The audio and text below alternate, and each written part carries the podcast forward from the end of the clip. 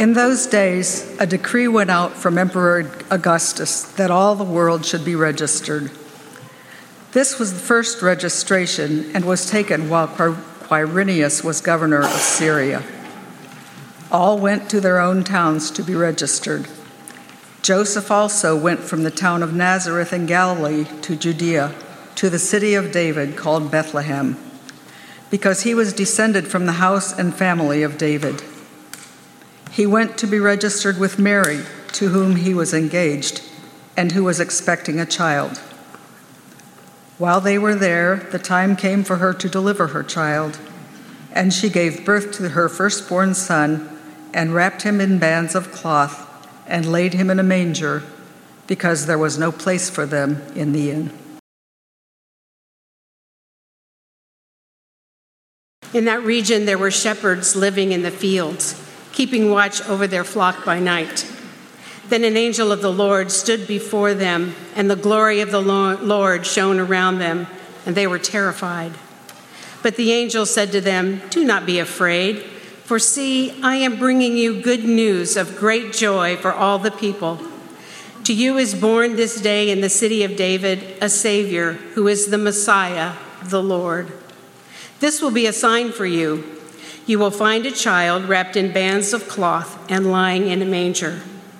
And suddenly there was with the angel a multitude of the heavenly host, praising God and saying, Glory to God in the highest heaven, and on earth peace among those whom he favors.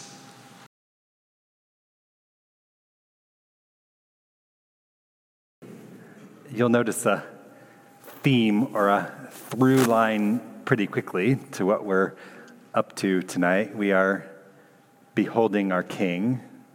We are looking for room. We are seeing more clearly or noticing the world differently thanks to Jesus. A few weeks ago, Lester Holt shared a story on the NBC Nightly News that had me thinking about Christmas and what I knew that we would be up to tonight, celebrating that Jesus was born in the flesh so that the world could see and so that the world could feel and so that the world could experience the power of God in a way that they had never been able or invited or allowed to do before. Here's the little bit from the nightly news. And finally, tonight, one man's mission to make great art more inclusive. Priscilla Thompson explains. It was late in the evening, the wind was blowing, the stars were starting to come out. It's a painting you've probably seen before, but never like this. The little church, the little village down here. Van Gogh's The Starry Night, Da Vinci's Mona Lisa, the world's most iconic works of art reimagined for the blind and visually impaired. Most artists would not be very happy if I were touching their work, but you don't oh, mind. No, no, it's meant to be touched. Tomas Bustos and his wife Jacinta came up with the idea after seeing the Mona Lisa at the Louvre more than a decade ago. Back home in Dallas, Tomas drew the Mona Lisa to scale, sculpted it in clay, and cast it in bronze. I feel like I'm working right next to the original artist. I can see his brushstrokes. I can see his idea coming to life months of painstaking work, all for a moment like this. Beautiful smile. There's the embroidery. I didn't see that the first time. For Blake Lindsay, who has been blind since he was an infant, and Keila Alonso, who lost her sight at 12, the experience opened up a whole new world. Describe what it was like experiencing Tomas's Mona Lisa. It was amazing because I never knew what she looked like. We see through our fingertips. And so it was really revealing. Yeah, I really like that bowl. Both Blake and Keila are also students in Tomas's sculpture class at Envision. You're going to put it on the palm of your hand. I, I want you to smash it like this. A nonprofit aimed at creating opportunities for the blind. It just makes me feel good about myself.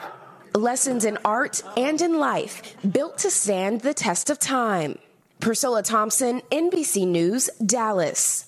Thanks for watching. Stay updated about breaking news and top stories.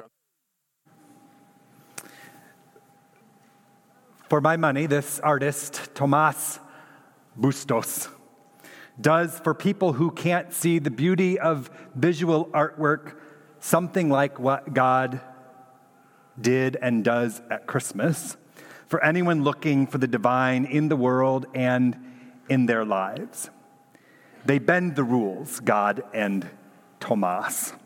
They do the unexpected. They go out of their way to let their work be seen by those who have a hard time doing that. They bring beauty and love to life so that it can be seen in new ways that matter for whoever's looking, and sometimes for those who never thought they'd have the chance to see any of it. The gift of Christmas, what theologians call the incarnation, the revelation of God in this person, Jesus from Nazareth, is about God reimagining everything we think we know or ever thought to look for in our quest for understanding what makes God God and why that changes everything for us and for the world when we finally see it. What I mean is, until Jesus showed up, God was off limits, relatively speaking. God was around, God was present, God was active in the world, don't get me wrong, but in Jesus, God came close in a new and different way. As scripture tells it, before Jesus, in the story of creation, for example, God was like a spirit of some sort that moved over the face of the waters. In Scripture, before Jesus in the Garden of Eden, God was like the sound of the evening breeze. Before Jesus, God was a burning bush.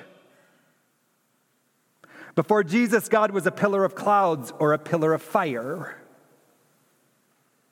Before Jesus, God was the untouchable Ark of the Covenant. Before Jesus, God was like the sound of sheer silence, whatever the heck that means. And Jesus, though, at Christmas, God got even more creative than all of that pillars of clouds, burning bushes, and evening breezes, I mean. Like Tomas Bustos, the artist in that news story, God opened up a whole new world for the world as we know it. What once seemed unknowable and off limits and untouchable had shown up, had been born precisely to be touched, to be felt, to be embraced and understood differently altogether in Jesus. Think of the sick woman who touched the hem of Jesus' cloak as though maybe she were running her fingers along the embroidered bodice of Mona Lisa's dress and she was healed because of it. Or the other who washed Jesus' feet with her tears and dried them with her hair, like maybe she was seeing the Mona Lisa's smile for the very first time or that disciple whom Jesus loved so much, they reclined against one another at the Last Supper, like maybe they were resting under Van Gogh's starry night sky in a way they never could have appreciated before. In Jesus, the beauty and peace and hope and presence of God was no longer out of reach. God wasn't to be kept in a frame on the wall or behind a curtain in the Holy of Holies or safe and secure from the trials and troubles of life as He knew it, and as we do too. And while that's all good news, great news, really, it's nothing many of you haven't heard me say in one way or another many times before, especially on Christmas Eve. So I thought I should dig a little deeper, kick this up a notch, and go back further into Scripture again this time around. Because way back in the Hebrew Scriptures, in the book of Genesis, there's a story about Hagar, a poor young girl who was enslaved and forced to carry and then to bear the child of her enslavers, Abram and Sarai, when they couldn't conceive a child of their own because, as the story goes, Sarai was barren.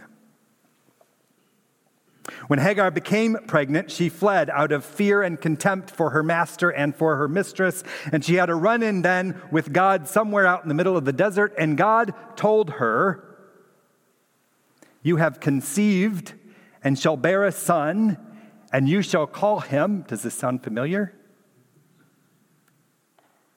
You have conceived, and you shall bear a son, and you shall call him Ishmael, for the Lord has given heed to your affliction. And the cool thing about this story, why it came to mind to me for tonight, is that Hagar, this poor, lowly, enslaved young girl, with about as much status, credibility, and value in her day as the desert sand between her feet, is known for being the first person in all of Scripture to have had the nerve to give God a name. Something you just did not do way back when. You didn't get too close, you didn't touch him, and you certainly didn't say his name out loud either. And the name Hagar gave to God, the God who met her in her darkest hour of deepest need, was El Roi. And El Roi, according to smarter people than me, means the God who sees me. The God who sees me? The God who sees me? The God who sees me. So, just as I always imagine and celebrate and give thanks that Christmas is about God coming to live and move and breathe among us so that we might see God differently in the flesh for a change, Hagar and Jesus remind me that God sees us differently too. That God shows up even and especially in our darkest, most desperate hours some of the time, and God sees in us something the rest of the world and maybe even we ourselves deny or refuse to look at. Like where the world sees a worthless slave girl, God sees a bold, brave, beautiful force for and source of life where the world sees a Republican or a Democrat or an L or a G or a T or a B or a Q. Where the world sees an Israeli or a Palestinian.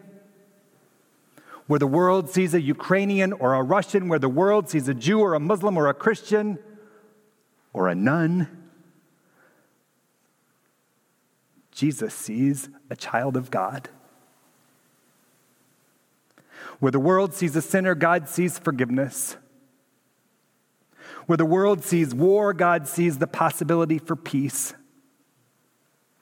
Where the world sees despair, God sees hope. Where the world sees death, God sees new life. Where the world sees a grudge, God sees grace upon grace upon grace and where we and the world look at ourselves and each other and see too often only the worst thing we've ever done, Jesus sees instead the beloved children we were created to be, the beloved children we always are in the eyes of our Maker. And in seeing all of it, God in Jesus gives up his life so that we would know what love looks like. And so that we might live differently on this side of heaven in response to that deep, abiding, everlasting gift. So, Merry Christmas. In the name of the God who came so that we might see love in all of its fullness and in new ways every day. And so we might come to believe that we are seen, each of us, in our joy and in our sorrow, in our grief and in our gladness, by the fullness of that love just the same, just in time perhaps, and just because we're worth it always, always, always in the eyes of our Creator. Amen.